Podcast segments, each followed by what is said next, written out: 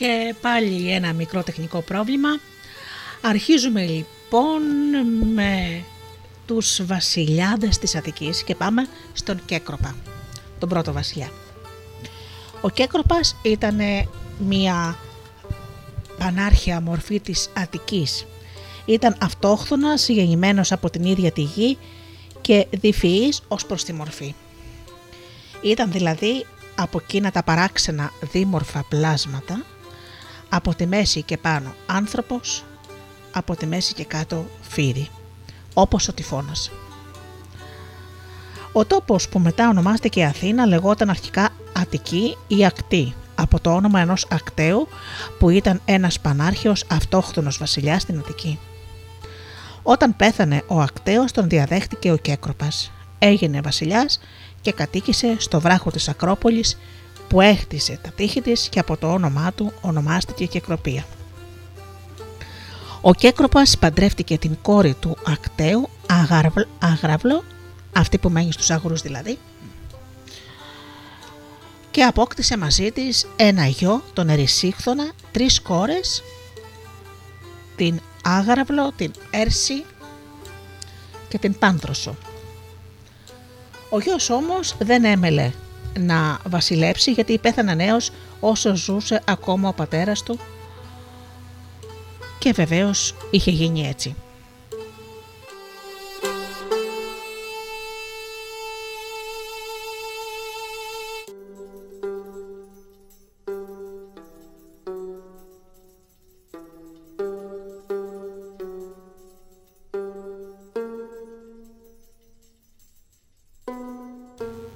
Οι κόρες του Κέκροπα ήταν μορφές όπως οι ώρες και οι νύμφες και ήταν αυτές που έριχναν πάνω στους αγρούς και τα λιβάδια τη δροσιά όπως το δείχνουν και τα ονόματά τους Άγραυλος, Έρση, Δροσιά, Πάνθρωσος. Στις χορταρένιες απλωσιές μπροστά από τους ναούς, χορταρένιες απλωσιές μπροστά από τους ναούς της Αθηνάς, έστειναν το χορό με το χορευτή τον ίδιο τον Ερμή, ενώ ο Πάνας έπαιζε το σουράβι του. Μια από αυτές, η Έρση, ενώθηκε με τον Ερμή και γέννησε τον Κέφαλο. Οι κόρες του Κέκροπα είχαν άσχημο τέλος που προήλθε από την παρακάτω ιστορία. Η Αθηνά τους έδωσε να φυλάξουν ένα κυβότιο μέσα στο οποίο έχει κρύψει τον μικρό Εριχθόνιο με την αυστηρή εντολή να μην το ανοίξουν. Εκείνες όμως φλέγονταν από περιέργεια να μάθουν τι έκρυβε το κυβότιο και παραβαίνοντας την εντολή της Θεάς, το άνοιξαν. Την ίδια στιγμή τη χτύπησε και τη τρίση τρέλα και χωρίς να ξέρουν τι κάνουν, άρχισαν να τρέχουν ώσπου έπεσαν από τα τείχη της Ακρόπολης και σκοτώθηκαν.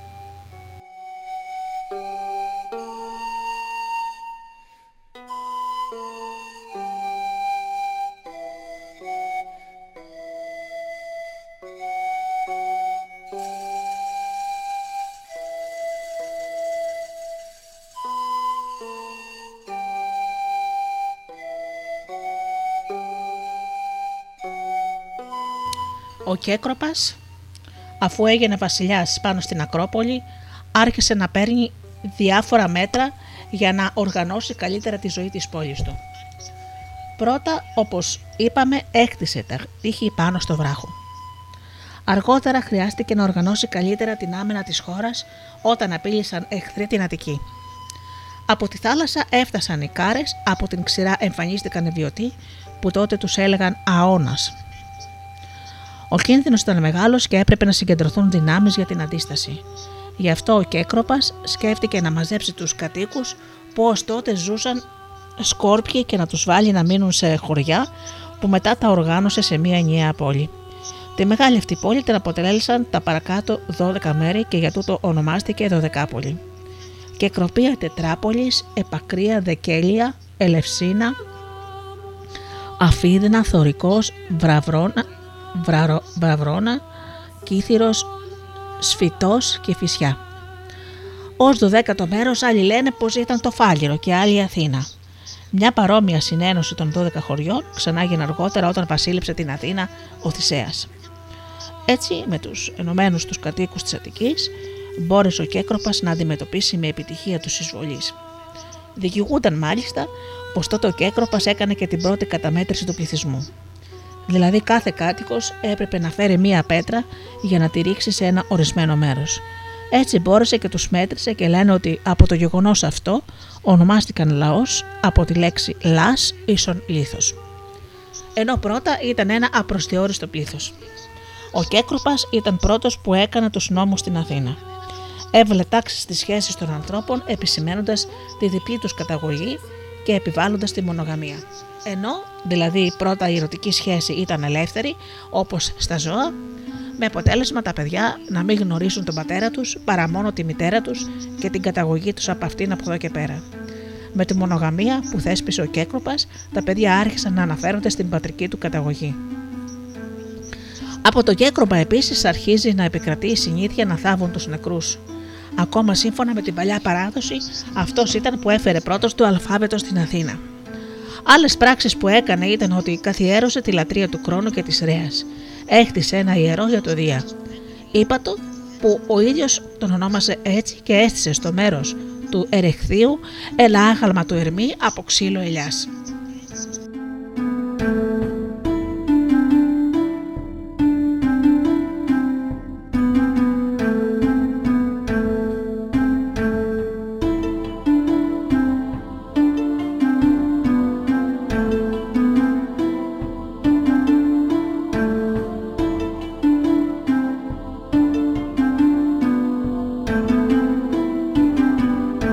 Τι θυσίες όρισε πως δεν πρέπει στους βωμούς να σφάζουν και να καίνε ζωντανά πλάσματα όπως έκαναν άλλοι, αλλά να προσφέρουν κάτι ειδικά γλυκίσματα φτιαγμένα για το σκοπό αυτό από μέλι, αλεύρι και λάδι.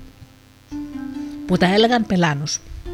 Η βασιλεία του Κέκρουπα συνδέεται και με το περιστατικό από το οποίο η Αθηνά πήρε το, η Αθήνα πήρε το όνομά της. Την εποχή εκείνη σκέφτηκαν οι Θεοί πως πρέπει να πάρουν τις πόλεις της Ελλάδας υπό την προστασία τους για να τους κτίσουν οι άνθρωποι ναούς και να προσφέρουν θυσίε. Έτσι άρχισαν να μοιράζονται τις πόλεις μεταξύ τους.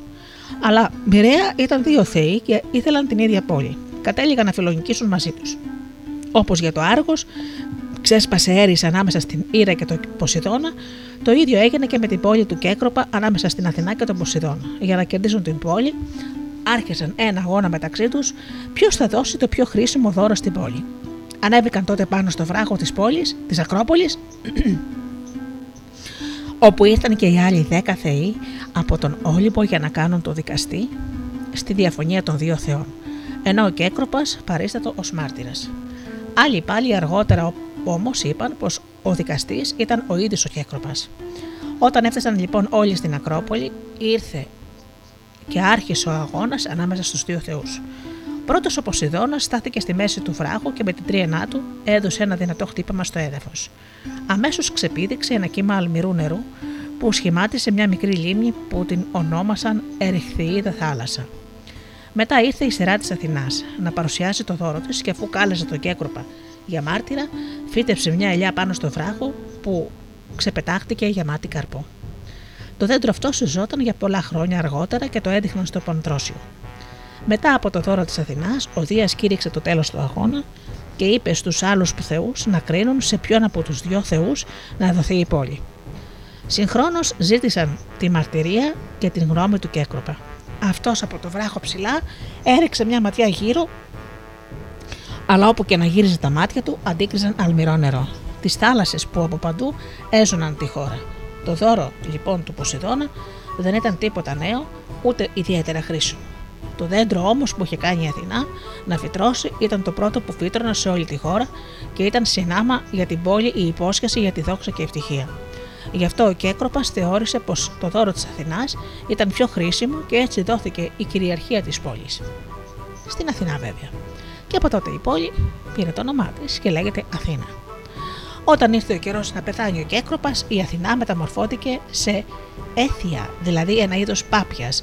Ε, τον πήρε κάτω από τα φτερά της και τον μετέφερε στα μέγαρα. Μετά τον Κέκροπα δεν βασίλεψε ο γιος του Ερσίχθονας, γιατί είχε πεθάνει πριν από τον πατέρα του, όπως είδαμε. Οι Αθηναίοι διάλεξαν τότε για βασιλιά τους τον Κραναό, που μετά τον Κέκροπα είχε στην Αθήνα τη μεγαλύτερη δύναμη και επιβολή. Α πούμε όμως τώρα και μία παραλλαγή. Όταν Βασίλευο και Έκροπα και η πόλη είχε αποκτήσει κατοίκους, ξεπετάχτηκαν κάποτε στο βράχο από τη μια μεριά η ελιά και από την άλλη η πηγή με το αλμυρό νερό. Ο Κέκροπας δεν ήξερε τι σήμαιναν αυτά και έστειλε να ρωτήσουν το ματίο των Δελφών. Η απάντηση που πήρε ήταν ότι η ελιά σήμαινε την Θεά Αθηνά, ενώ η πηγή του Θεό Ποσειδώνα. Ο ίδιος ο λαός έπρεπε να διαλέξει ελεύθερα ποιον από τους δύο θεούς ήθελε για προστάτη του και τι το όνομα θα έδινε στην πόλη.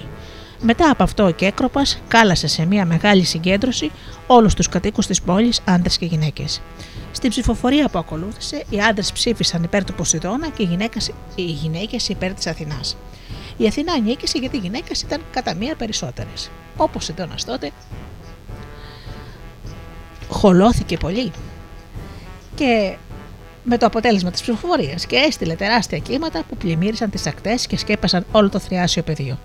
Άφησε όμως ένα μέρος της Αττικής πάνω από τα νερά σαν νησίδα. Για να τον εξευμενήσουν οι γυναίκες, έπρεπε να υποσχεθούν ότι θα παρατηθούν από το δικαίωμα ψήφου που είχαν ως τότε και ότι στο εξής θα, θα έδιναν στα παιδιά τους το δικό τους όνομα. Όχι το δικό τους όνομα, αλλά το όνομα του πατέρα τους.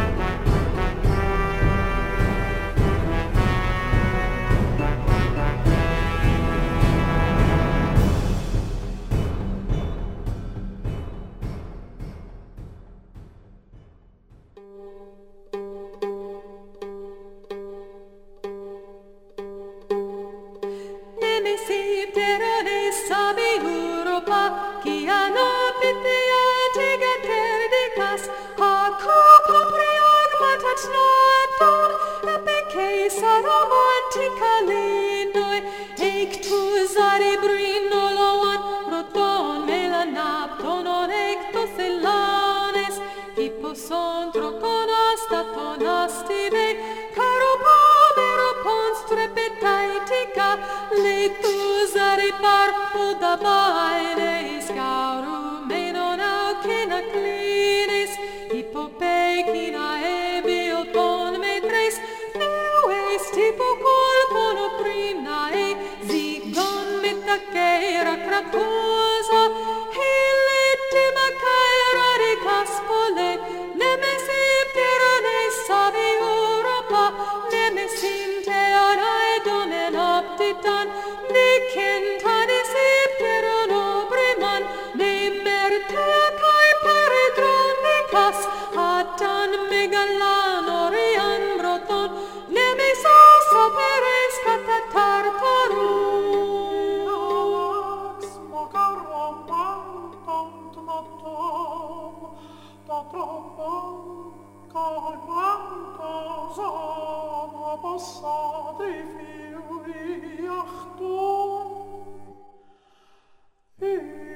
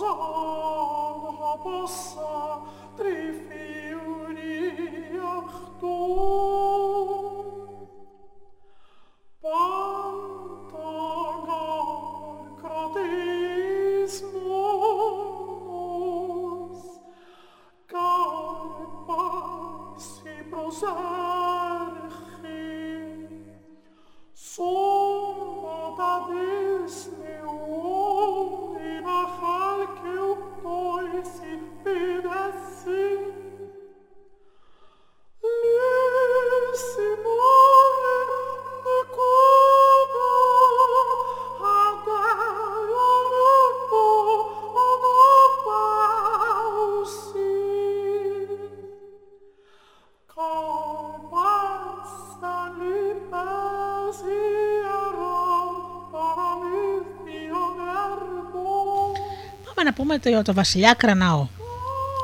Ο Κραναός ήταν όπως και ο Κέκροπας αυτόχθονας, ήταν πλούσιος και δυνατός και συγκαταλεγόταν στους εξέχοντες Αθηναίους. Ω πιο άξιος ανάμεσα στους Αθηναίους, διαδέχτηκε στην αρχή τον Κέκροπα που δεν είχε αφήσει διάδοχο. Η γυναίκα του ήταν η Παιδιάδα, η κόρη του Μίνιτα από την Λακεδέμονα, με την οποία απέκτησε τρεις κόρες: την Κραναή, την Κρανέχμη και την Αττίδα.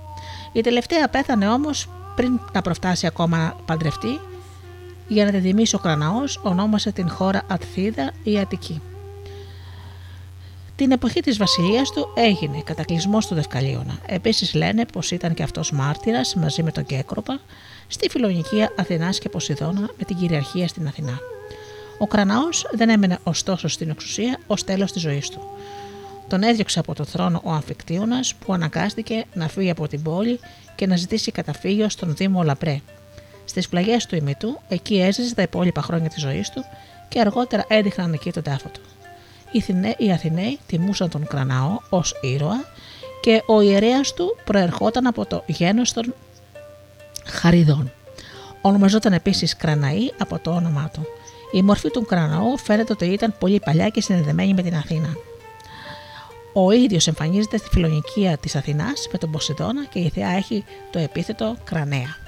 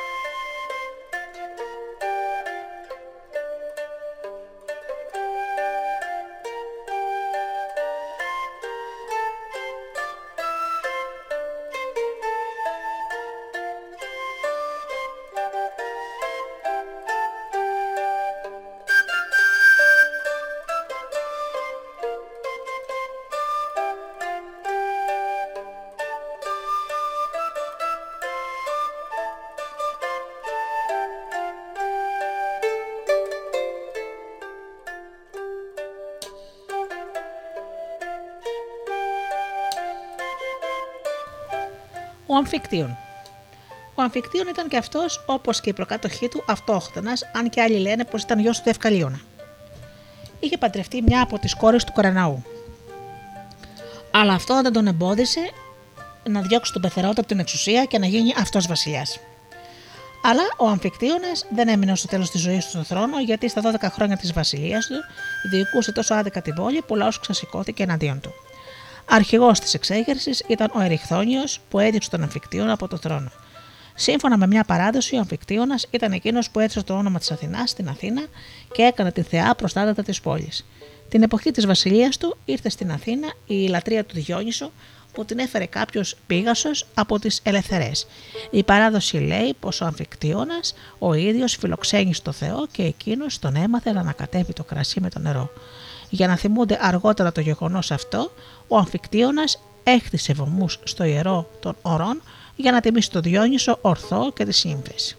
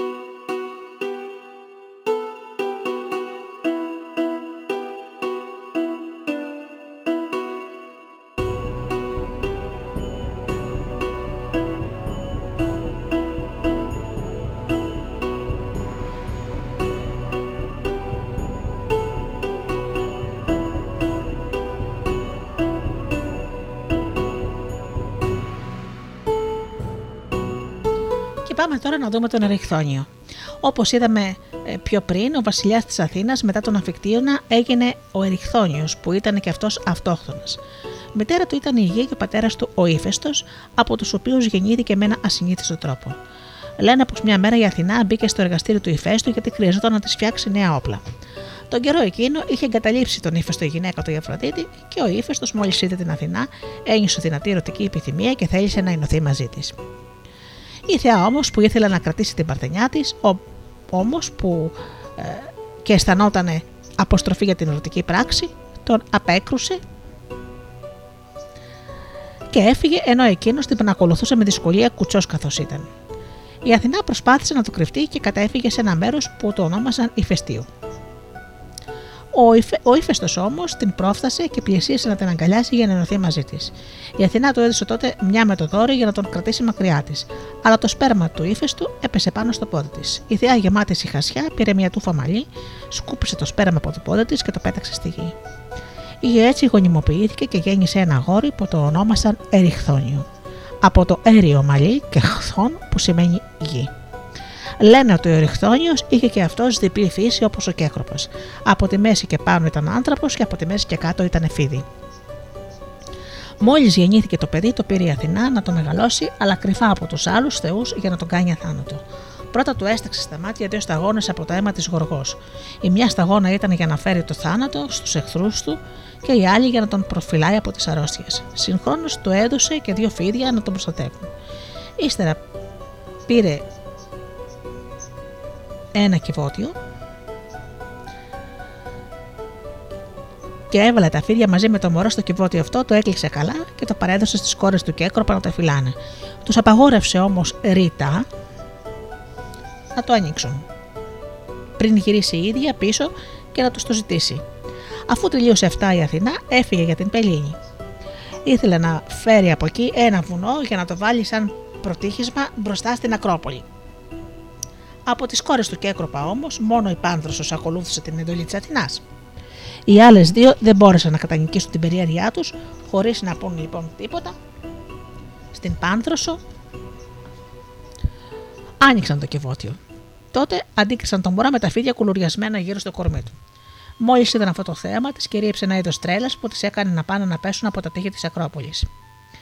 Άλλοι λένε πως την τρέλα του του την έστειλε η Αθηνά όταν έμεθα ότι άνοιξαν το κεβότιο και άλλοι πάλι πως πέθαναν από τα δαγκώματα των φιδιών. Η Αθηνά στο μεταξύ είχε πάει στην Πελίνη. Πήρε το βουνό και ερχόταν να το βάλει μπροστά στην Ακρόπολη. Καθώς πλησίαζε στην Αθήνα, την πρόφτασε η κουρούνα και της διηγήθηκε με λεπτομέρειες πως οι κόρες του Κέκροπα δεν, δεν άκουσαν την εντολή της και άνοιξαν το κεβότιο και πως τότε είδα τον αριθμόνια που ήταν κρυμμένος μέσα. Η Αθηνά, μόλις το άκουσε αυτό, θύμωσε αφάνταστα. Μέσα στην οργή της, πέταξε κάτω το βουνό που κρατούσε τον κατοπινό λικαβιτό, στο μέρος όπου βρίσκεται σήμερα, ενώ καταράστηκε την κουρούνα για την άσχημη είδηση που της έφερε. Και δεν θα έπρεπε ποτέ να πλησιάσει την Ακρόπολη. Γι' αυτό λένε πως από τότε δεν υπάρχουν καθόλου κουρούνες σε όλη την περιοχή ανάμεσα στο Λικαβιτό και την Ακρόπολη. Μετά από αυτό η Αθηνά βιάστηκε να πάει στην Ακρόπολη, πήρε το μωρό και το έκλεισε στο ναό, που αργότερα ονομάστηκε Ερέχθιο, όπως το ανάτρεψε με τη δική της φροντίδα. Όταν ανδρώθηκε ο Ερυχθόνιο, έδιωσε τον Αμφικτρίωνα, τον Αμφικτίωνα από το θρόνο και πήρε αυτό στη βασιλεία. Στη διάρκεια της βασιλείας του έγιναν πολλά γεγονότα που έμειναν χαραγμένα στη μνήμη των ανθρώπων. Έφτασαν από την Αίγυπτο στην Ελλάδα ο Δαναός και οι 50 κόρες του, οι Δαναίδε, πάνω σε ένα καράβι με 50 κουπιά. Στην πεντικόνταρο που την έφτιαξαν τότε για πρώτη φορά. Στην Αθήνα άρχισαν οι κάτοικοι να χωρίζονται σε φυλές ανάλογα με την καταγωγή της οικογένειάς τους και, και τους προπάτορές τους. Ω τότε είχαν σχηματιστεί τέσσερις φυλές. Η Ιδίας, η Αθαναής, η Υποσοδηνιά και η Φιστιάς. Τότε άρχισε να γιορτάζεται και η γνωστή γιορτή τα Παναθήνια, που γινόταν από τους κάτοικους της Αθήνας για να τιμήσουν τη θεά της πόλης τους και να τη πάνε με εκπομπή τον πέπλο πάνω στην Ακρόπολη. Διάφορα έθιμα και τελετουργίες που γίνονται στη διάρκεια της γιορτής αυτής, όπως η κανηφορία και, την, και η θαλοφορία, αποδίδονται στην πρωτοβολία του Εριχθόνιου. Η παράδοση εξάλλου λέει πως ήταν ο πρώτος που έστησε ένα ξύλινο άγαλμα της Θεάς Αθηνάς πάνω στην Ακρόπολη. Όταν εγκαινιάστηκε η γιορτή των Παναδημαίων, ο Εριχθόνιο έκανε ένα κατόρθωμα που ιδιαίτερα εντυπωσίασε. Θέλοντας να παραστήσει το άρμα του ήλιου, έζυψε τέσσερα άσπρα άλογα σε ένα άρμα και πέρασε με αυτά τρέχοντας από την αγορά, έχοντας στο πλάι του έναν ενίοχο που κρατούσε ασπίδα και φορούσε κράνος με τρία λοφεία. Σύμφωνα με μια άλλη παράδοση, το ζέψιμο αυτών των αλόγων του το έμαθε η Αθηνά που είχε φροντίσει για την ανατροφή του και τον είχε υπό την προστασία της. Η παράδοση λέει πως σε αυτόν οφείλεται και το όνομα των κατοίκων της πόλης, γιατί πρώτος αυτός τους ονόμασε Αθηναίους. Ακόμα θεωρούσαν πως ήταν αυτός που έφερε το ασίμι στη χώρα ή επενόησε την κοπή των νομισμάτων. Ο Εριχθόνιο παντρεύτηκε την νύμφη των ποταμών Πραξιθέα και από το γάμο αυτό γεννήθηκε ένα γόρι ο Παντίωνας. Όταν πέθανε ο Εριχθόνιο, τον έδεψαν στο τέμενος που είχε ιδρύσει η Αθηνά στην Ακρόπολη και έγινε βασιλιάς ο γιος του. Πάμε όμως να δούμε και μια παραλλαγή. Στον Όλυμπο ο ύφεστο είχε κατασκευάσει θρόνους για τους θεούς από χαλκό και χρυσάφι. Μόλις όμως πήγε να καθίσει η ήρα πάνω στο θρόνο της, την άχτηκε ξαφνικά και κρεμόταν δεμένη στον αέρα. Οι άλλοι θεοί έστελαν αμέσως να φωνάξουν τον ύφεστο για να λύσει τη μητέρα του. Αυτός όμως, χολωμένος που κάποτε ο πατέρα του Δίας τον είχε πετάξει από τον Όλυμπο, αρνιόταν ότι είχε μητέρα. Ωστόσο, κάποτε τον έφερε ο Διόνυσος μεθυσμένος στη συνάθηση των Θεών και εκεί δεν μπορούσε πια να αρνηθεί να κάνει το καθήκον του γιού του απέναντι στη μητέρα του και έλυσε την ήρα. Μετά από αυτό, ο Δίο του είπε να ζητήσει από τους Θεούς όποια χάρη ήθελε. Τότε ο Ποσειδώνας, ο μεγάλος αντίπαλος της Αθηνάς, κέντρισε τον ύφιστο να την ζητήσει για γυναίκα του. Οι Θεοί δεν μπορούσαν να κάνουν διαφορετικά και συμφώνησαν. Όταν όμως ο ύφιστο και η Αθηνά μπήκαν στον ηφικό θάλαμο, η Θεά υπερασπίστηκε την παρθενιά της με τα όπλα όπως την είχε συμβουλέψει ο Δίας. Έτσι ο ύφιστο δεν μπόρεσε να ενωθεί μαζί της, αλλά στη διάρκεια του αγώνα τους το σπέρμο του έπεσε στη γη, γονιμοποιήθηκε και έτσι γεννήθηκε ο Εριχθόνιος.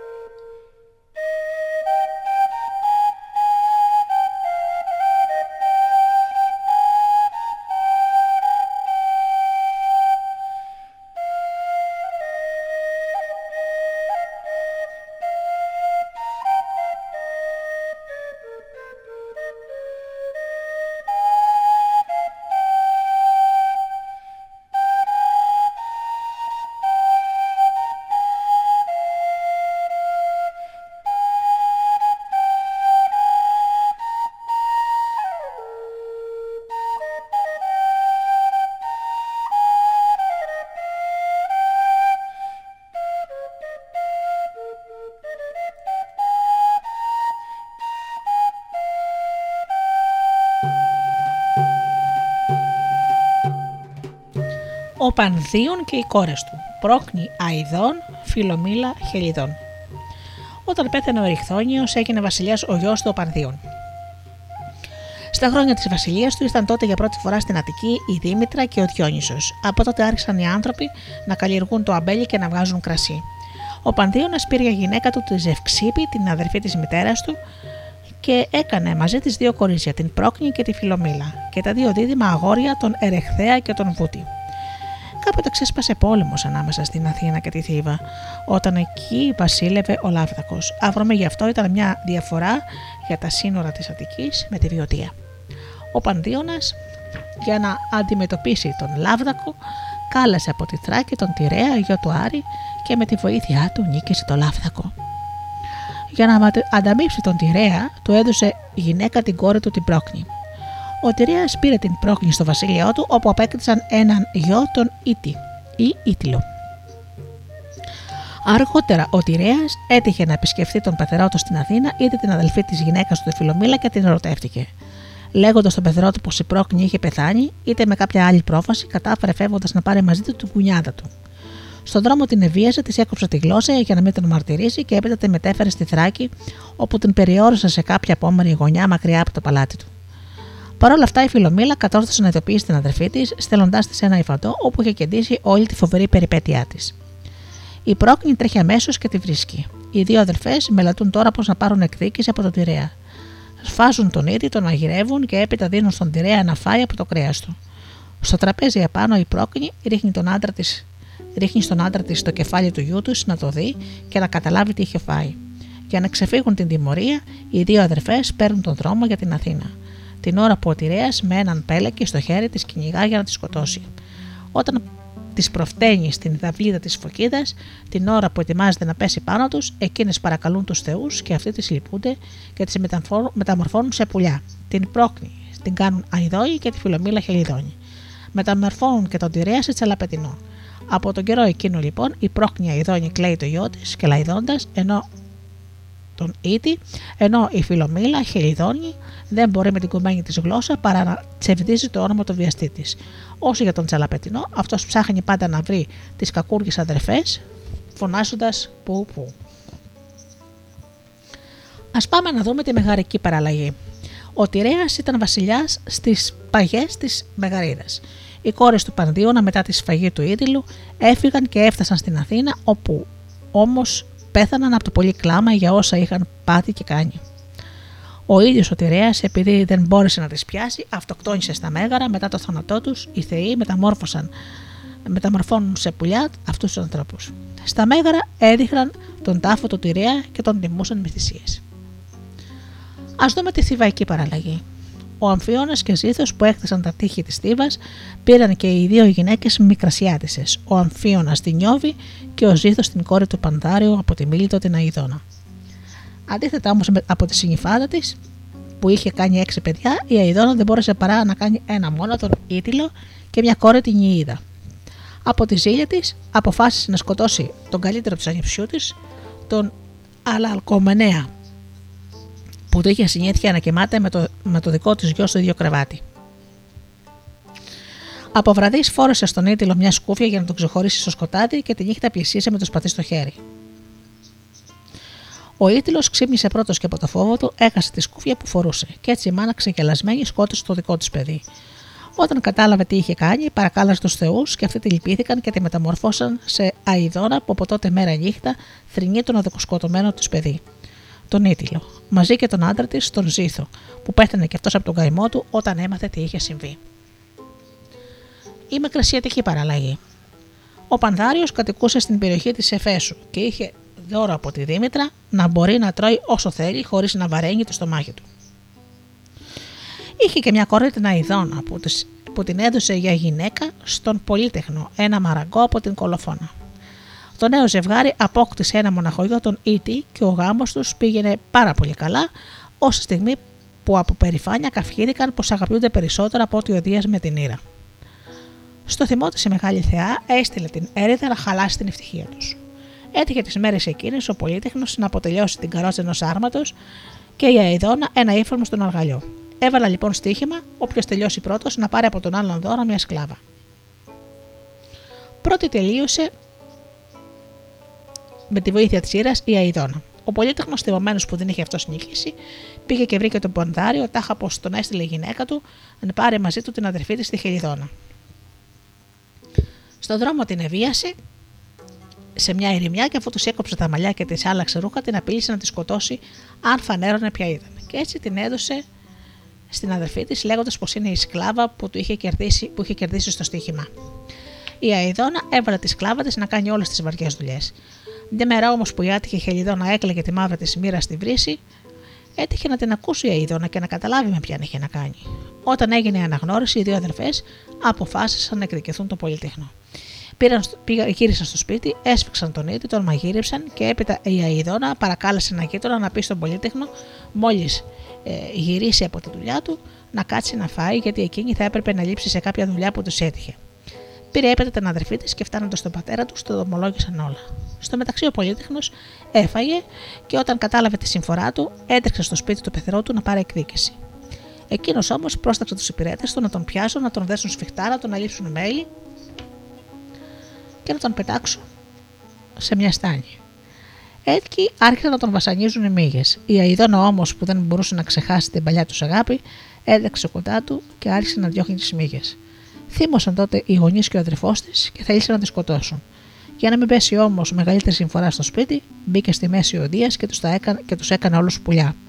Τον Πανδάριο Θαλασσαετό, τη γυναίκα του Αλκιώνα, το γιο του Τσαλαπετινό, τον πολύτιχνο Πελεκάνο, επειδή εκείνο τον καιρό που ήταν μαραγκός του είχε χαρίσει ένα πελέκι, ο ύφεστος, και τέλος από τις αδερφές, η Αιδόνα θρυνεί πάντα στα ποτάμια και στις λόχμες στον Ήτη και η άλλη Χελιδόνα χτίζει τη φωλιά της κοντά στους ανθρώπους.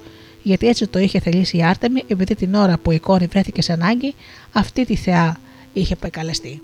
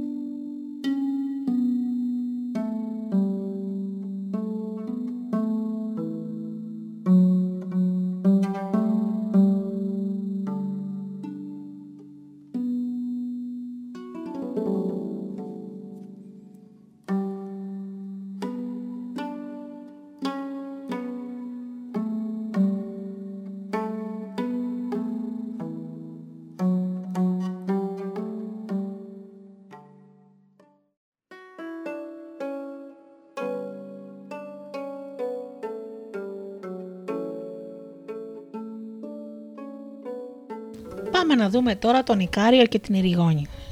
Τον καιρό που βασίλευε στην Αθήνα ο Πανδίωνας, ο γιος και διάδοχος του ξακουστού βασιλιά Εριχθόνιου, έφταναν στην Αττική δύο καινούργοι θεοί, η Δήμητρα και ο Διόνυσος. Τη Δήμητρα την υποδέχτηκε στην Ελευσίνα ο Κελεός και τον Διόνυσο τον φιλοξένησε ο Ικάριος και η κόρη του Ηρηγόνη στο, δρόμο, στο Δήμο Ικαρία κοντά στην Πεντέλη. Ο Διόνυσος για να τους ανταμείψει τους χάριξε ένα γεμάτο ασκή με αρωματικό υγρό που το έλεγαν κρασί και κλαδιά με τσαμπιά στα φύλλα. Αφού τους έδειξε πώς να φτιάχνουν από τα σταφύλια το κρασί, τους παρακίνησε να πάνε σε άλλα μέρη και να δείξουν στους ανθρώπους το νέο ποτό. Πραγματικά ο Ικάριος φόρτωσε το κρασί του Διόνυσου σε ένα αμάξι και κίνησε μαζί με την κόρη του και, τα, και τη σκύλα του Μα, Μαέρα να πάει να παραδώσει το καινούριο ποτό. Κοντά στην Αθήνα συνάντησε μερικούς βοσκούς και τους έδωσαν να πιούν. Οι βοσκοί όμως έκαναν το λάθος να πιούν το κρασί χωρίς νερό. Καθώς έτσι το κρασί ήταν δυνατό, τους χτύπησε στο κεφάλι και κουράστηκαν και έπεσαν σε βαθύ ύπνο. Οι δικοί τους που το είδαν αυτό δεν κατάλαβαν ότι είναι ύπνος από το μεθύσι και νόμισαν πως ο Ικάριος τους έδωσε φαρμάκι που σκότωσε τους συντρόφους τους. Θύμωσαν και σκότωσαν τον Ικάριο με τα ρόπαλά τους. Την άλλη μέρα όμως, όταν συνήλθαν και είδαν τι είχα κάνει, έθρεψαν τον, τον Ικάριο κάτω από ένα δέντρο ή όπως λένε άλλοι, πέταξαν το πτώμα τους σε ένα πηγάδι. Η Ριγόνη στο μεταξύ έψαχνε μάτια να βρει τον πατέρα της. Η σκύλα όμως την οδήγησε στο μέρος που τον είχαν θάψει και με τα οριλιαχτά της έδειξε που βρισκόταν. Η Ριγόνη μόλις βρήκε τον πατέρα της, κρεμάστηκε από την απελπισία της σε ένα δέντρο. Ο Διόνυσος που τα έμαθε όλα αυτά θύμωσε πάρα πολύ με τους Αθηναίους και τους έστειλε μία όμοια τιμωρία. Έριξε τα κορίτσια τους σε μία τέτοια τρέλα που άρχισαν να κρεμιούνται. Οι Αθηναίοι, τρομοκρατημένοι, έστειλαν να ρωτήσουν το μαντίο των αδελφών. Με ποιο τρόπο θα γλίτωναν από αυτή τη συμφορά. Ο Απόλλωνας τους είπε ότι το κακό που τους βρήκε γιατί έγινε γιατί δεν έδειξαν φροντίδα για τον Ικάριο και την Ερηγόνη. Αν ήθελαν να βγουν να βρουν ε, σωτηρία έπρεπε να κάνουν θυσίες και για τους δύο. Οι Αθηναίοι έψαξαν αλλά δεν βρήκαν το πτώμα του Ικάριου. Για να τιμήσουν όμως τον Ηρηγόνη που είχε κρεμαστεί, καθιέρωσαν τη γιορτή της Εώρα, δηλαδή της Κούνιας, καθώς τα κορίτσια κουνιόντουσαν, τραγουδούσαν το τραγούδι της Αλίτη αφιερωμένο στην Ερηγόνη. Άλλοι λένε πως στη γιορτή αυτή κρεμούσαν στα δέντρα κεφαλούς. Συγχρόνως έπρεπε την εποχή του τρίγου να προσφέρουν τα πρώτα σταφύλια στον Ικάριο και την Ερηγόνη, που με τη θέληση των Θεών μεταμορφώθηκαν σε αστερισμούς. Η Ερηγόνη στην Παρθένο και ο Ικάριος στον Αρκτούρο. Και η σκύλα Μαΐρα στον αστερισμό του κοινός.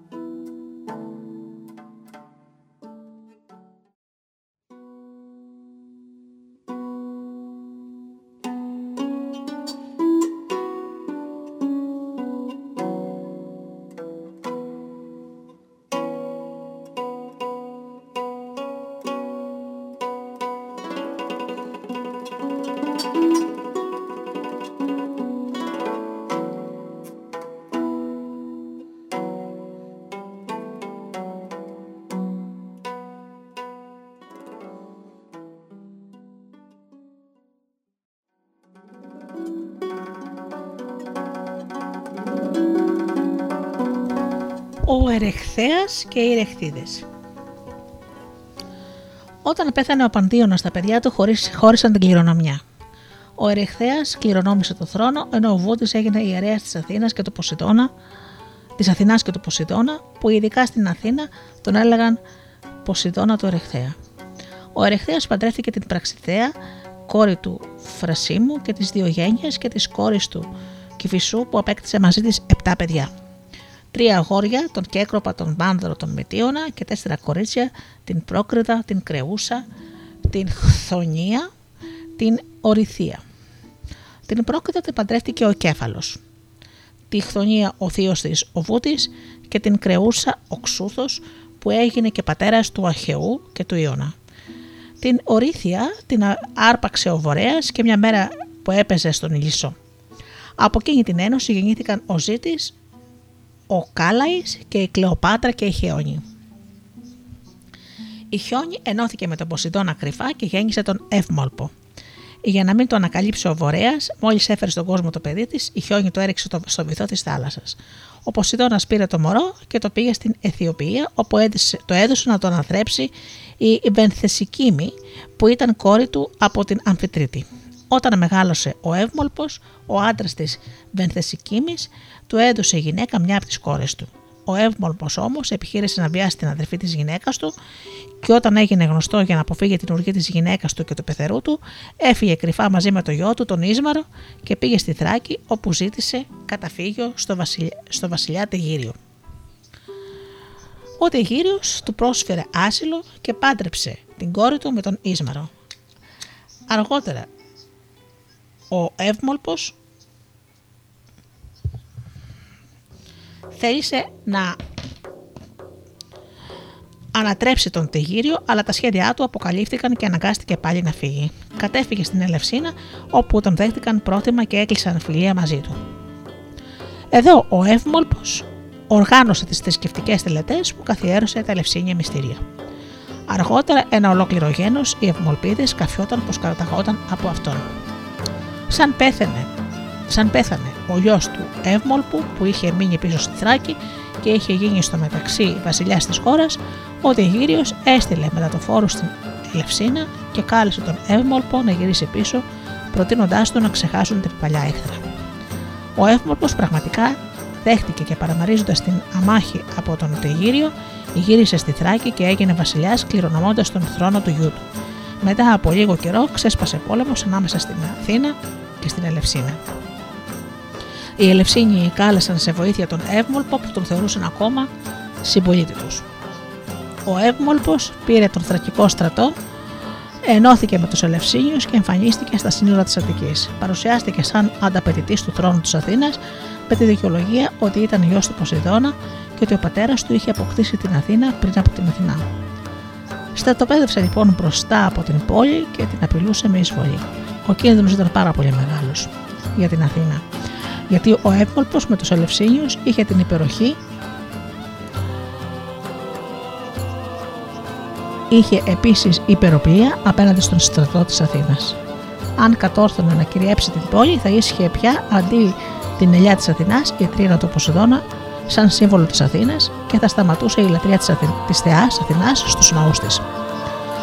Ο Ρεχθέας λοιπόν βρισκόταν σε ένα πραγματικό αδιέξοδο και μη θέλοντας από πουθενά βοήθεια και επειδή δεν ήξερε τι να κάνει, έστειλε να ρωτήσει τη συμβουλή του μαντίου των αδελφών. Η Pythia έδωσε το χρησμό ότι θα κέρδισε ο Ερεχθέα τον πόλεμο αν θυσίαζε μια από τις κόρες του πριν από τη σύγκρουση των δύο στρατών. Μπροστά σε αυτό το δίλημα, του να σκοτώσει το ίδιο το παιδί ή να θυσιάσει την ανεξαρτησία της πόλης, ο Ερεχθέα προτίμησε το πρώτο και έτσι με μεγάλη θλίψη αποφάσισε να θυσιάσει την πιο νέα από τις τρεις, που το απόμειναν μετά την απαραγή της Ορυθίας, την Χθονία αλλά και η Χθονία η ίδια δέχτηκε με καρτέρι την απόφαση του Απόλλωνα, μιας και με το θάνατό της θα σωζόταν η πατρίδα της. Μπροστά στην ανάγκη αυτής της σωτηρίας της πόλης, κάμφτηκε για κάθε αντίσταση της γυναίκας του Ερεχθέα που, που υπόμεινε τη θυσία της κόρη της.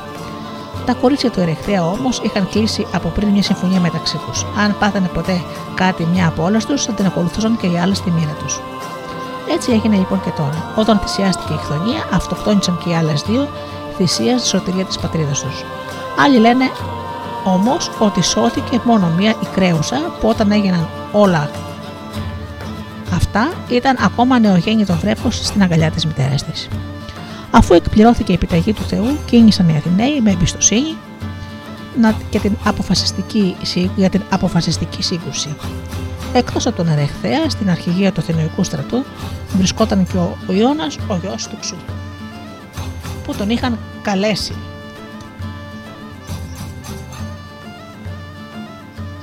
Οι Αθηναίοι να τους βοηθήσουν στον πόλεμο αυτό. Στη μάχη που ακολούθησε, οι Αθηναίοι νίκησαν τους επιδρομή και αποτέλεσμα της νίκης ήταν να γίνουν οι Ελευσίνοι υποτελείς των Αθηναίων για πάντα. Κράτησαν όμως το δικαίωμα να εορτάζουν την γιορτή των Ελευσινίων Μυστηρίων. Ο Ερεχθέας σκότωσε τον ίδιο τον Εύμολπο και άλλοι λένε πως ο γιος του Εύμολπου, ο Ίσμαρος ή η Μάραδο, δεν είχε πεθάνει και πως είχε πάρει μέρος και αυτό στην εκστρατεία μαζί με τον πατέρα του και τον σκότωσε και αυτόν ο Ερεχθέας. Όταν όμως ο Ποσειδώνας και πατέρας, ο πατέρας του Εύμολπου έμαθα το θάνατο του παιδιού του, οργίστηκε πάρα πολύ με τον Ερεχθέα και ζήτησε από τον Δία να τον τιμωρήσει. Ο Δίας εκπλήρωσε την παράκληση του Ποσειδώνα και με ένα κεραυνό σκότωσε τον Ερεχθέα. Η παράδοση όμως λέει πως τον σκότωσε ο ίδιος ο Ποσειδώνας. Με την τρίενά του, του έδωσε πολλά χτυπήματα στο κεφάλι και τον έχωσε μέσα σε ένα χάσμα στη γη. Εκτός από τον πόλεμο με τον Εύμολπο, λένε πως ο Ερεχθέα έκανε και ένα άλλο πόλεμο με τον Φόρβαντα, που ήταν και αυτός ο γιος του Ποσειδώνα. Ο Φόρβας ήταν βασιλιάς των Κουρίτων και κίνησε κάποτε μια εκστρατεία ενάντια στην Αθήνα ή ήταν αυτός μαζί με τον Εύμολπο στον πόλεμο που διηγηθήκαμε. Στη μάχη που έγινε όμως, ο Ερεχθέα νίκησε το στρατό του Φόρβαντου και σκότωσε και τον ίδιο. Στην ανάμνηση της νίκης αυτής ονομάστηκε το Φοροβαντίο στην Αθήνα. Μετά το θάνατο του Ερεχθέα έγινε βασιλιάς ο μεγαλύτερος γιος του, ο Κέκροπα. Α πούμε και μια παραλλαγή όμως εδώ. Ο Ερεχθέα καταγόταν από την Αίγυπτο και ταξιδεύοντας έφτασε στην Αθήνα. Έτυχε τότε να πέσει ένας μεγάλος λοιμός, να καταστραφούν οι καρποί και να πεθάνουν οι άνθρωποι από την πείνα. Η καταστροφή είχε απλωθεί σε όλες τις χώρες εκτός από την Αίγυπτο, που επειδή είχε έφορη γη, εξακολουθούσε να βγάζει σιτηρά. Ο Ερεχθέα λοιπόν τότε, λόγω συγγένειας με τους Αιγυπτίους, έφερε άφθονο σιτάρι στην Αθήνα και σώθηκε η πόλη. Οι Αθηναίοι, για να τον ανταμείψουν για την ευεργεσία που τους έκανε, του, του πρόσφεραν τον βασιλικό θρόνο. Ο Ερεχθέα έγινε βασιλιάς και καθιέρωσε τις γιορτές της Δήμητρας στην Ελευσίνα και μετέφερε εκεί τα μυστήρια αντίστοιχα με αυτά που γίνονται στην Αίγυπτο. Άλλοι μύθοι της Αθήνας έλεγαν ότι την εποχή που βασίλευε ο Ερεχθέα έπεσε ανομβρία που εξαφάνισε τους καρπούς. Τότε εμφανίστηκε για πρώτη φορά η Δήμητρα στην Αττική και έδωσε στάρι στους κατοίκους.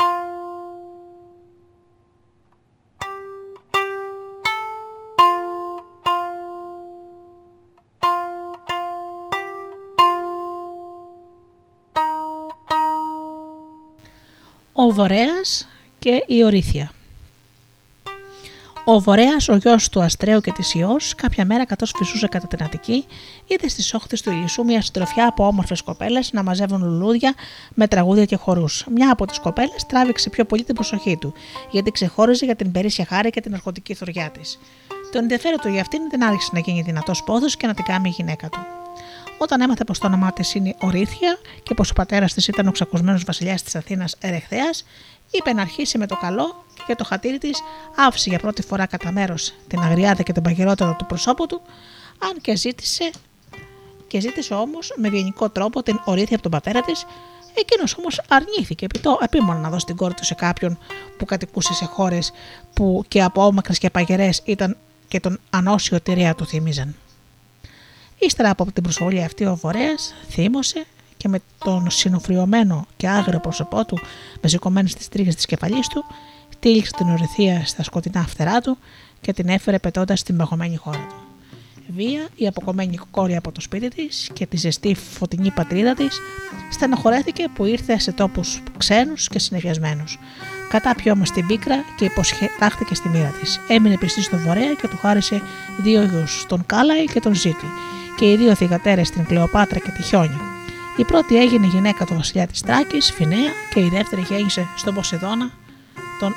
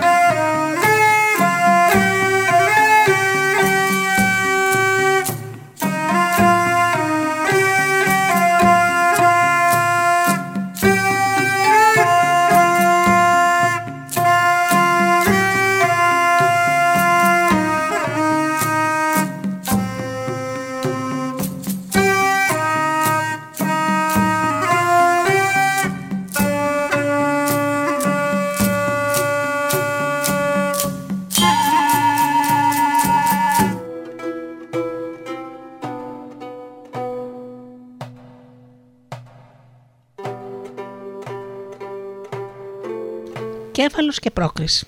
Στην Φωκίδα ήταν κάποτε βασιλιάς ο Διονέας που από τη Διομήτη, την κόρη του Ξούθου, είχε αποκτήσει πέντε παιδιά. Μία κόρη την Αστεροδία και τέσσερα χώρια τον Ενετό, τον Άκτορα, τον Φύλακο και τον Κέφαλο. Ο τελευταίος ξεχώριζε για την ανδρεία και την ομορφιά του. Δεν έμεινε όμως στην πατρίδα του πατέρα του, αλλά έφυγε να πάει στην Αθήνα. Βασιλιάς της Αθήνας τότε ήταν ο Ρεχθέα και είχε τέσσερις κόρες από τη γυναίκα του την Πραξιθέα, την Κρέουσα, την Ορήθεια, τη Χθονία και την Πρόκριδα. Για την Πρόκριδα έλεγαν πως είχε αιμομεκτικές σχέσεις με τον πατέρα της και, και πως του γέννησε μάλιστα ένα γιο τον Άγλαυρο. Ο Κέφαλο όταν είδε την Πρόκριδα την αγάπησε. Την παντρεύτηκε και έμειναν μαζί στο, στο Θωρικό, στην ανατολική παραλία της Αττικής, βόρεια από το Λαύριο. Το ζευγάρι ζούσε ευτυχισμένο και είχαν δώσει αμοιβαίο όρκο αγάπης και την υπόσχεση κανένας από τους δυο τους να μην δεθεί ερωτικά με άλλο πρόσωπο. Και οι δυο τους αγαπούσαν πολύ το κυνήγι, αλλά ιδιαίτερα ο κέφαλος κυνηγούσε σχεδόν όλη τη μέρα στις πλαγιέ του ημιτού. Καθώς το γυρνούσε εκεί, τον είδε ένα πρωί η ιός και τον ερωτεύτηκε. Προσπάθησε να τον πείσει να πάει μαζί της, αλλά αυτός αρνιόταν και η ιός τότε τον άρπαξε με τη βία και τον έφερε στην Συρία να κατοικήσει μαζί της.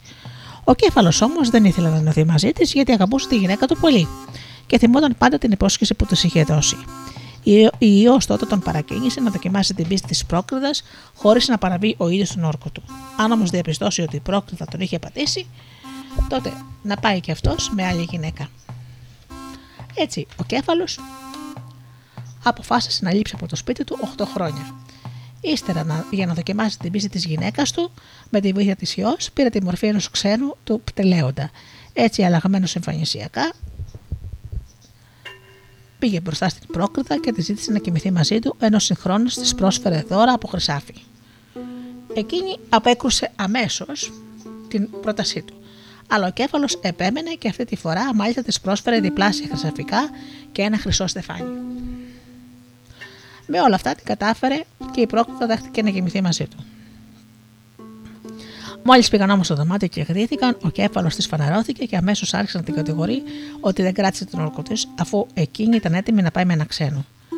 Χωρίς να χρειαστεί άλλη απόδειξη, την εγκατέλειψε και πήγε να βρει την ιό. Ελεύθερος από τον όρκο του στην πρόκριδα. Από τον δεσμό του κέφαλο με την ιό γεννήθηκε ο Φαέθων. Με την πρόκριδα, στο μεταξύ, την κυρίεψε τόσο μεγάλη ντροπή που αποφάσισε να ξενιδευτεί. Έφυγε λοιπόν από την Αθήνα και πήγε στην Κρήτη όπου βασίλευε τότε ο Μίνωα με τη γυναίκα του Πασιφάη. Ο Μίνωα τον καιρό εκείνο ήταν ακόμα άτεκνος γιατί τον βασάνιζε μια φοβερή αρρώστια.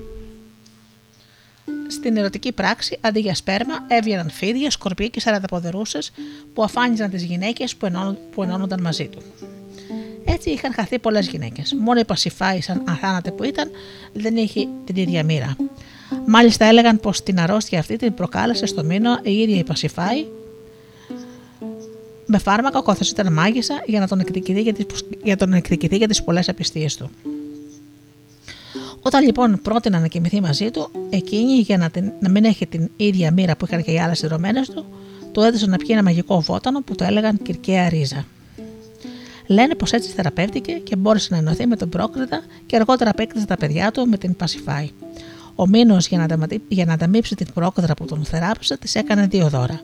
Ένα κόντιο που δεν λάθευε ποτέ στο στόχο του και ένα σκύλο τον λέλαπα που έπιανε πάντα ό,τι κυνηγούσε. Λένε πως ο σκύλος αυτός ήταν δημιούργημα του ύφεστου και πως τον είχε χαρίσει στο Μήνο η Ευρώπη που και αυτή τον είχε πάρει δώρα από το Δία. Όταν τελείωσε αυτή η περιπέτεια, η πρόκριτα δεν ήθελε να μείνει άλλο στην Κρήτη γιατί φοβόταν τη ζηλοτυπία της Πασιφάης. Κίνησε λοιπόν να γύρισε πίσω στο θωρικό. Τώρα όμως ήθελε και αυτή με τη σειρά της να δοκιμάσει τον κέφαλο. Φόρεσε αντρικά ρούχα, έκοψε αντρικά τα μαλλιά της, μεταμορφώθηκε σε έφηβο και άρχισε να πηγαίνει στον εμπιτό για κυνήγι. Με το αλάθετο ακόντι και το θαυμαστό σκύλο της δεν της ξέφευγε κανένα ζώο πολύ. Ενώ ο κέφαλο είχε μεγάλη ατυχία και δεν μπορούσε να χτυπήσει τα τίποτα Φυσικόταν λοιπόν μόλις είδε το σκύλο και το ακόντιο να ζηλέψει και να θελήσει να τα αποκτήσει. Έτσι λοιπόν είπε στον έφηβο την επιθυμία του και τον ρώτησε με τι αντάλλαγμα να του τα έδινε. Η πρόκριτα έφηβος το απάντησε πως θα το χάριζε το σκύλο αν εκείνος του χάριζε την ομορφιά του και δεχότανε να κάνει έρωτα μαζί του. Ο κέφαλος μετά από δισταγμό δέχτηκε όταν όμως πλάγισαν και αποκαλύφθηκε πως ο έφηβος ήταν η πρόκριδα, τότε άρχισε να κατηγορεί τον κέφαλα με πιο βαριά λόγια γιατί αυτό που ήταν κιόλας έτοιμος να κάνει εκείνος ήταν μεγαλύτερη ντροπή και πιο ισχρή αθέτηση του όρκου από τη δικιά της. Παρ' όλα αυτά, στο τέλος του συμφιλιώθηκαν και η πρόκριτα του χάρισε το ακόντιο και το σκύλο. Ο κέφαλος, παρόλο που ξανάσμιξε με τη γυναίκα του, εξακολουθούσε να φεύγει κάθε μέρα και να πηγαίνει στο κυνήγι. Αυτό έβαλε σε υποψία την πρόκριτα και νόμιζε ότι συναντούσε κάποια κρυφά, κάποια ερωμένη. Έσπασε το, έπιασε τότε και ρώτησε έναν υπηρέτη του κέφαλου που πήγαινε και αυτός τι έκανε κάθε μέρα ο άντρας της. Αυτός της είπε πως ο κέφαλος ανέβαινε στην κορυφή του ημιτού και φώνασε: Ω Νεφέλη, παραγενού, έλα σύννεφο δηλαδή. Η πρόκριτα νόμιζε ότι η Νεφέλη ήταν το όνομα της ερωμένης του. Και ότι φώναζε το όνομά της για να έρθει. Γι' αυτό αποφάσισε να τον δει με τα ίδια της τα μάτια. Την άλλη μέρα, αφού έφυγε πάλι ο κέφαλος για κυνήγι, όπως πάντα, τον ακολούθησε η πρόκριτα ως την κορυφή του βουνού και κρύφτηκε πίσω από τους θάμνους. Σε λίγη ώρα ο κέφαλος φώναξε πάλι τη συνηθισμένη φράση Ω νεφέλη παραγενό. Μόλις το άκουσε αυτό η πρόκριτα, σηκώθηκε να πάει κοντά του για να δει τι γίνεται. Ο κέφαλος όμω, καθώς άκουσε θροίσματα μέσα στους θάμνους, νόμιζε ότι κρύβεται εκεί πέρα κάποιο ζώο και πέταξε κατά πάνω του το αλάθετο ακόντιο, που φυσικά πέτυχε την πρόκριτα. Έτρεξε να πάρει το θύραμα μέσα από του θάμνου, αλλά με φρίκη αντίκρισε τι είχε κάνει η αθελά του. Αμέσως κατέβηκε στην Αθήνα και είπε το κακό μαντάτο στον πατέρα της, τον Αρεχθέα. Και τότε οι δυο τους πήραν το πτώμα και το έθρεψαν με τιμές. Ο ερεχθέας έμπηξε το ακόντιό του πάνω στον τάφο της, δείχνοντας έτσι πως η κόρη του πέθανε από βίαιο θάνατο και πρέπει να πάρει εκδίκηση. Μετά την ταφή της, ο κέφαλος δικάστηκε στον Άριο Πάγο και καταδικάστηκε σε παντοτινή εξορία από την Αττική. Εγκατέλειψε λοιπόν για πάντα την Αθήνα και τράβηξε για τη Θήβα. Τον είχε καλέσει ο Αμφιτρίωνα από αυτή εδώ την αιτία. Στο βουνό Τεθμισό είχε εμφανιστεί μια άγρια και πρωτόφατη αλεπού που την είχαν στείλει οι Θεοί σαν τιμωρία στη Θήβα. Γιατί οι απόγονοι του Κάδμου είχαν ξεφύγει από τη σωστή πολιτεία. Η Αλεπού προξενούσε πάντα πολλές καταστροφές και οι Θηβαίοι ήταν υποχρεωμένοι κάθε μήνα να της αφήνουν ένα παιδί να το κατασπαράζει. Ήταν αδύνατο να τη σκοτώσει κανείς γιατί ήταν δοσμένο από τη μοίρα να μην μπορεί να τη φτάσει τίποτα. Ο Αμφιτρίωνας, όταν έμαθε πως ο κέφαλος είχε το θαυμαστό σκύλο, σκέφτηκε πως ήταν η λύση. Ζήτησε λοιπόν από τον κέφαλο να τον βοηθήσει να εξολοθρεύσει την Αλεπού. Για αντάλλαγμά του, ε, το υποσχέθηκε ένα μεγάλο μέρος από τα λάφερα που θα έπαιρνε από την εκστρατεία που θα έκανε ενάντια στους τηλεβόες. Όταν λοιπόν ο κέφαλος έφτασε στη Θήβα, στην αρχή ζήτησε να εξαφανίσει και να εξαγνιστεί για το φόνο της γυναίκας του. Μετά παραχώρησε το σκύλο στον αμφιτρίωνα για να τον βάλει να κυνηγήσει την Αλεπού. Τώρα όμως συνέβη και το παράδοξο.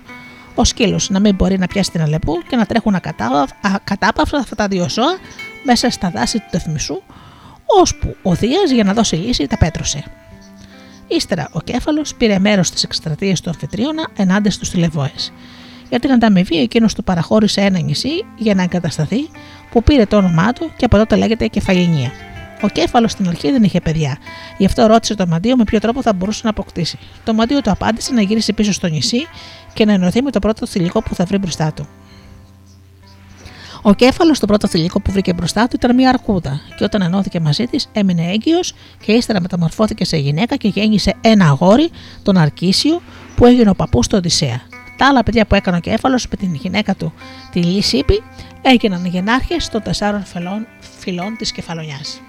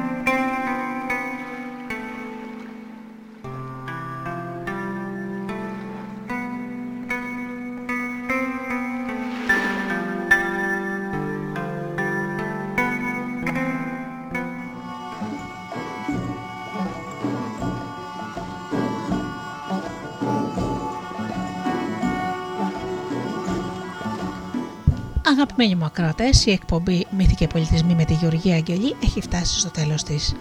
Ευχαριστώ θερμά για αυτές τις ώρες που ήμασταν εδώ στο στούντιο Δέλτα και διαβάσαμε μυθολογία. Ανανώνω το ραντεβού μας για το επόμενο Σάββατο στις 10 το πρωί όπως πάντα. Έως τότε φίλοι μου σας εύχομαι από καρδιάς να περνάτε καλά, να είστε καλά και αγαπήστε τον άνθρωπο που βλέπετε κάθε μέρα στον καθρέφτη. Καλό σας απόγευμα.